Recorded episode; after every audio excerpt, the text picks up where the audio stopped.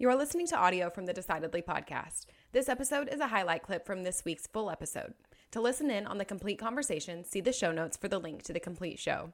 You can help us out by leaving us a five-star review wherever you listen to podcasts. We appreciate every bit of your support. I'm Morgan McKittrick, your producer, and this is Decidedly.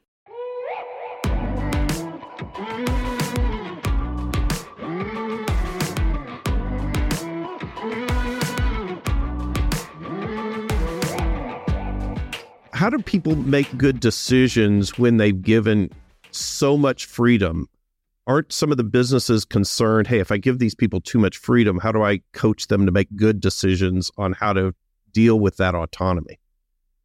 Yeah, I find this always, these are such a great questions, right? Because first you have to hire the right people. That's always kind of the key. And so I think a lot of people don't do behavioral interviewing and don't really put people in situations where you really see how they might act. And then you, you have them in. And if you get the wrong people in, you have to be able to let them go quickly and encourage them to work with some other place that's a better fit for them. And lots of people hang on to people too long after they've made a bad choice. And then once you've found a good person, you have to really help them be their most amazing, right? So if they have the talent, they have the service talent, then you have to be able to guide them and coach them and nurture them. And it certainly isn't a hands-off delegation, isn't the abdication of, you know, being there for people. It really is. And it's also not just a task list of mundane stuff. Delegation is an active, cool process wherein you're watching their magnificence and their ideas that you'd never even begin to think about because they're not you. But you're also shaping them so that's more of this and less of that, because without those guardrails, if there's not freedom within boundaries, it's a free for all, right? So, so for me, it's figuring out how to help people have boundaries. This is the way we roll here at the extremes, and in between there, make us roll faster and better. One thing that is a challenge in cultivating a, a client or a customer experience as a business owner that I've found is that it's so easy to notice the bad examples, right? I mean, all three of us have a dozen bad examples of, oh, I went to this restaurant or I went to this office and, and this is how horrible it was. And that's always my fear is like that. Sometimes it's because the business is poorly run. The management's terrible. The employee has a bad attitude. Their business model stinks. Everything top to bottom is awful. Sometimes it's one person making one mistake with good intentions and it just didn't go well. And and I have that fear in my business because I'll hear something maybe, you know, it's obviously, it doesn't happen a lot, but in the past I've heard, hey, oh, we did this. And I go, ooh, oh, it could have been better. Oh, it could have been better. Oh, we could have done this, done this um, in an improved way. And the thing that I've personally found the most challenging is that like I try to try to give my team so much, I trust them more than anybody. That's why they're my team. I think I'm the best team in my industry.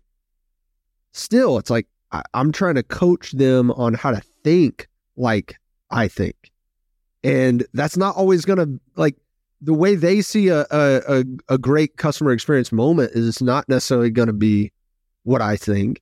Um, the way they problem solve is not going to be how I think or how I problem solve, but I keep trying I keep going and saying, hey, I'm going to give you more trust, give you more autonomy, give you more autonomy. And the biggest challenge for me is like, I'm having to undo decisions that I, or mistakes that I made in the past where I didn't give them that trust, or I didn't give them that autonomy, or maybe I micromanaged a little too much.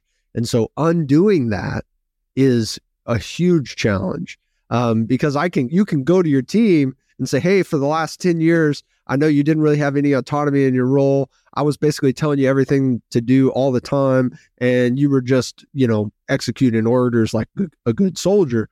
But now I want you to run the budget of our, you know, client gifting experience or whatever the heck it is. And it's not going to be overnight like that. Yeah. I, you know, I think decentralizing decision-making is the future of everything. I mean, I think decentralization is what is happening in the planet. And so the challenge is, how do we get there? And it is a journey. It's like your kids growing up and getting trust to drive the car, right? And when things go wrong, you're not going to keep them from ever driving the car again.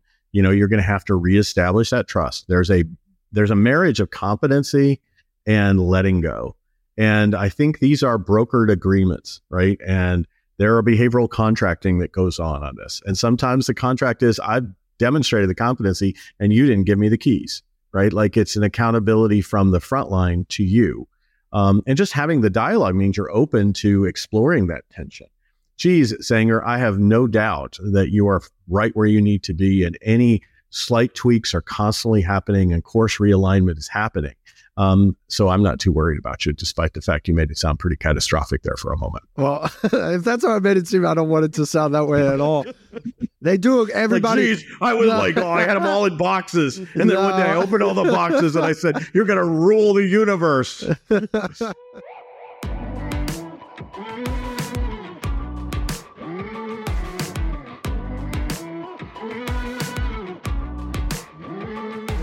Thanks for making the great decision to listen in to this week's episode highlight.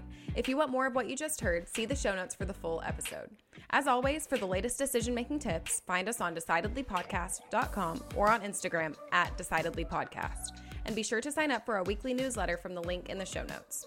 Don't forget to leave us a five-star review as well. We read all of your comments, so if you learned some decision-making tips today, let us know. Until next time, this is Decidedly.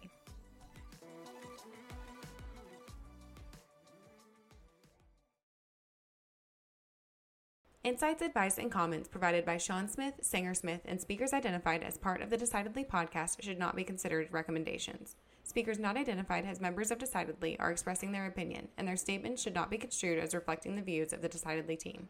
This podcast is produced solely for informational purposes, not personalized advice.